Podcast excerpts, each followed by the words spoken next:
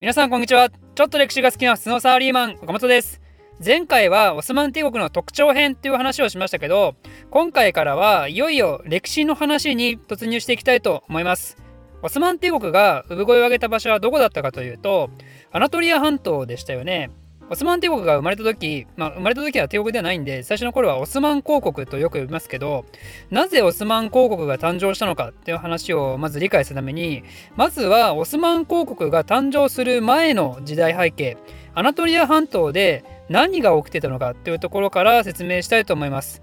オスマン公国が誕生したと言われるのが1299年ですけどそこから遡ること約700年前随分遡るなって思われるかもしれませんけど今のアラビア半島に一人の伝説的人物が誕生します。それは誰かというとムハンマドですね。イスラム教の創始者です。彼がいろいろやってイスラム教を立ち上げてそこから数百年でイスラム世界っていうのは中東エリアを中心に瞬く間に広がっていくわけですよ。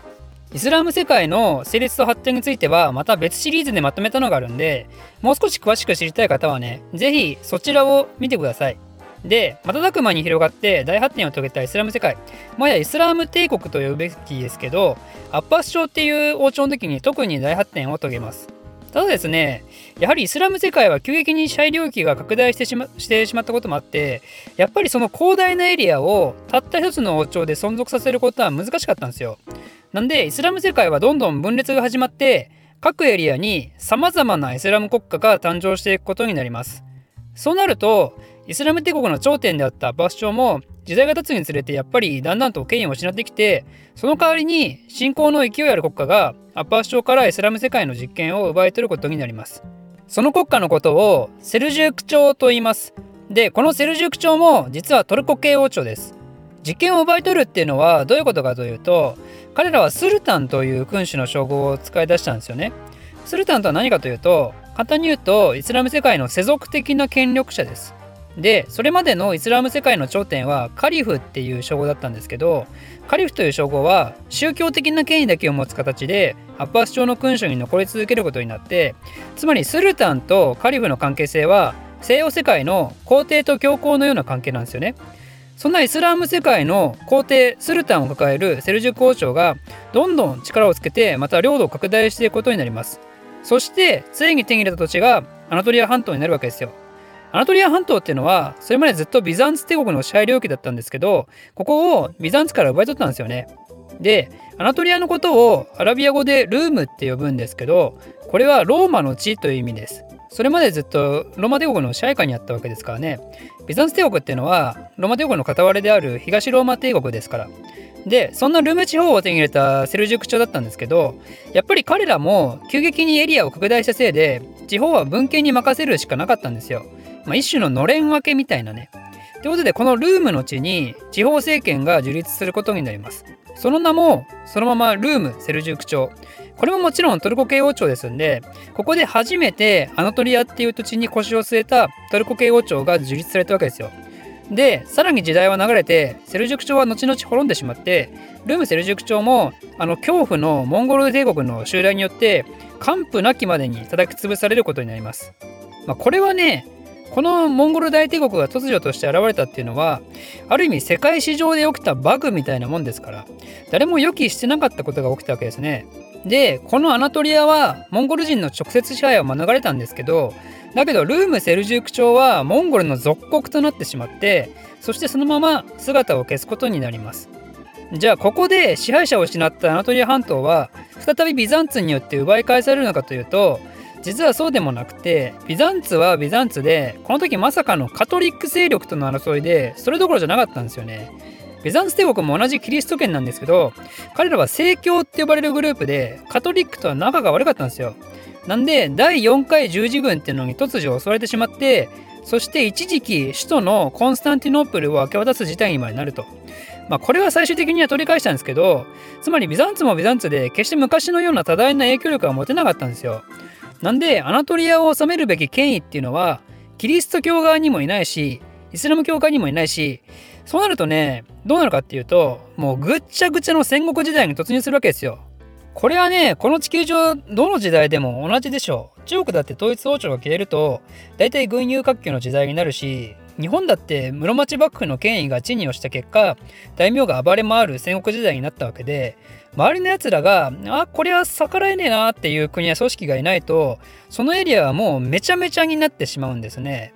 でそうなると大体治安も悪化したりして社会不安が増大したりして民衆が救いを求めて新興宗教が突如発生したりそいつらが一致団結して新たな国を作るなり権力者に反乱するなりするのが歴史の中でかなり頻繁に見られる現象なわけですよね。でちょっと話はそれちゃいましたけどじゃあアナトリアはどうなったのかというとこの後数多くの小国家が乱立することになるわけですよ。次世代のアナトリアのリーダーを目指してですね。で彼ら小国のリーダーたちは勲功を意味するベイっていうのを自称したのでこれらの小国家のことを公国ベイリクと呼びます。その中の一つだったのが今回のテーマであるオスマン・ベイっていう人物が立ち上げたオスマン公国だったわけですね。なんでオスマン・ベイっていう名前は本名ではなくてベイを自称したオスマンさんっていうことですねこのオスマンっていう人物もうかなり素性が明らかじゃなくてオスマン王家の起源っていうのはもう伝説の世界で全然わからないんですよ。なんかいろんな伝承が残ってるんですけど事実と全然違うことが書いてあったり歴史の流れがはちゃめちゃだったり、まあ、とりあえず信憑性のかけらもないものばかりだと。だけど書いてあることは大体セルジューク朝の権威と結びつけるようなねそうすることでアナトリア支配の後継者としての正当性を必死にアピールしたんでしょうね。なんでオスマン・ベイっていう人物もよく分かってないことが多いんですけど少なくとも北西アナトリアのソユトというところを中心に活動したことは明らかになってます。でオスマンがどのように勢力を拡大させていったかというとそのヒントがイスラム教になります。彼らはルーム・セルジューク朝の後釜を狙うくらいですからねやはりイスラム国家であるんですけど実はイスラム教って実はかなり堅苦しいんですよ。教義やらイスラム法やらかなり体系化されていてめちゃくちゃ難解なんですよね。で北西アナトリアなんてイスラム世界からしたら辺境もいいとこでしょう。そんな連中しかも社会不安が増大し増大して治安が悪いところで暴れ回ってるような連中はね難しくて分からんですよねイスラム教の本質なんて。だけど彼らはすごく便利な言葉だけは知ってるんですよ。それは何かというと聖戦ジハードですね。イスラム教を信奉してイスラム教のために戦っているのであればそれは全て許されると私たちオスマン集団が救われるのであれば略奪もやむなしであると農村を襲い食物を奪い土地を奪いはするもののそれは私利私欲のための野蛮行為ではないなぜならこれはジハードだからっていう理屈ですねこんなのねいわば荒くれ集団であったオスマンとその仲間たちからしたら単に暴れ回るための大義名分を与えてしまってるもので事実彼らはジハードっていう名前を付けて同じトルコ系ムスリム公国とも平気で争うわけですよ。しかもそればかりじゃなくて彼らはね神秘主義スーフィズムって呼ばれる信仰方法をとってます。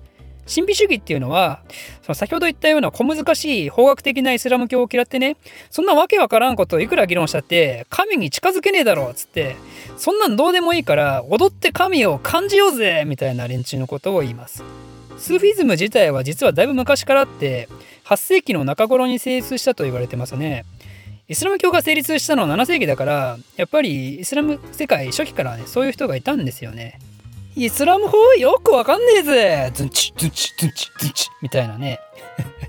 クラブミュージック系のねイスラム法学者からしたら完全に軽蔑の対象でしたけどね、な、な、な、なんだ君たちはみたいな、そうそうそうそんなのダメに決まってるだろう的なね。でもやっぱりね、そういう難しいのいいから踊ろうぜみたいな連中が現れるの、やっぱり理解できますね。私が理系科目の授業を受けた時の心理状況と告知してますね。で、オスマンの連中もね、荒くれ者で頭悪いですから、やっぱりこの踊ろうぜ系なんですよ。で、この踊ろうぜ系 まあ、神秘主義ですね。ちょっと正しく言うと。まあ、ちょっとそろそろ怒られそうなんで、いろんな方に。ということで、この神秘主義、これは何がいいかというと、やはり踊って感じるわけですから、踊って感じるエクスタシー系なわけですから、相手と理解し合うのに言葉がいらないわけですよ。言葉がいらないってことは、本来あるべき競技が曖昧になるわけですね。となると、なんとキリスト教圏の人すらも仲間に巻き込みやすくなるわけですよ。思い出してほしいんですけどアナトリアっていうのはキリスト圏からしても僻地であってでビザンツも度重なる紛争で同じく野党化した連中も多くいたわけでそんな奴らが踊って楽しそうにしてるオスマンの集団見てあれなんかあいつら幸せそうだなって思っちゃってなんとオスマンの味方になっちゃうんですよ。ムスリムに改宗するわけでもなくキリスト教信者のままですよキリスト教信者のくせにジハードを大義名分にして略奪しまくるんですよキリスト教信者のくせにキリスト教信者のままオスマンの味方になって周辺のキリスト教諸国に攻撃しだすんですよ。わけわかんないですよね。こういうわけわかんない時代こそがまさに群雄割拠。当時のしっちゃかめっちゃかなアナトリア半島だったわけですね。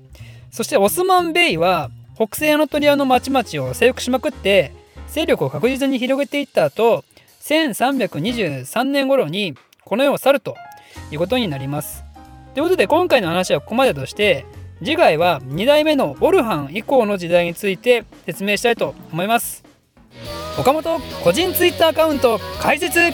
興味ある人は岡本歴史で検索してください。私の非生産的なつぶやきに興味ある方は是非フォローお願いします。ではまた。